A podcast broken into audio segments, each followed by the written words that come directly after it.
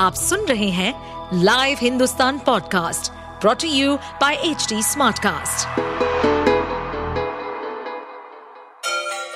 Ganga किनारे बसे राज्य उत्तर प्रदेश की खबरें पॉडकास्ट में आपका स्वागत है इस पॉडकास्ट में हम सुनेंगे छोटे शहर इटावा से लेकर राजधानी लखनऊ, चमड़े के शहर कानपुर और राम की नगरी अयोध्या जैसे सभी शहरों से जुड़ी राजनीति, विकास, मनोरंजन दल बदल फरेब और अपराध जगत की सभी खबरें इंदौर से अयोध्या दौड़ लगा रहा हूँ, जो कि 1008 किलोमीटर की है।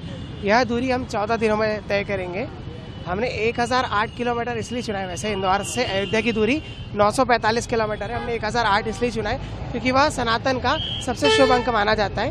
और यह दौड़ हम सात दिन, आठ दिन या दस दिन में भी पूरी कर सकते थे, बट हम इस दौड़ को चौदह दिनों में इसलिए करें क्योंकि भगवान श्री राम चौदह साल के वनवास में थे तो लगभग हम चौदह दिन तो दौड़ सकते हैं।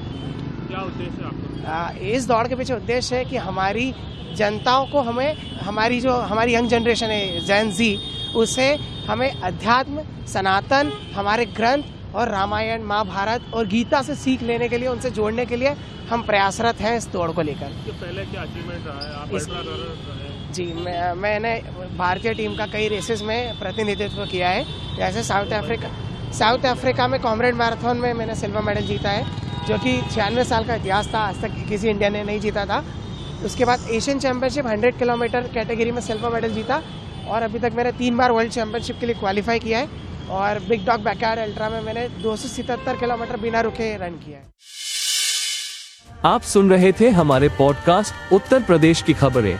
ऐसे ही अपराध जगत से जुड़ी, चुनौतियों से भरी राजनीति और विकास की खबरों जैसी अन्य जानकारी के लिए सुनते रहिए हमारे इस पॉडकास्ट को। इस पॉडकास्ट पर अपडेटेड रहने के लिए हमें फॉलो करें एट एच डी हम सारे मेजर सोशल मीडिया प्लेटफॉर्म पर मौजूद हैं।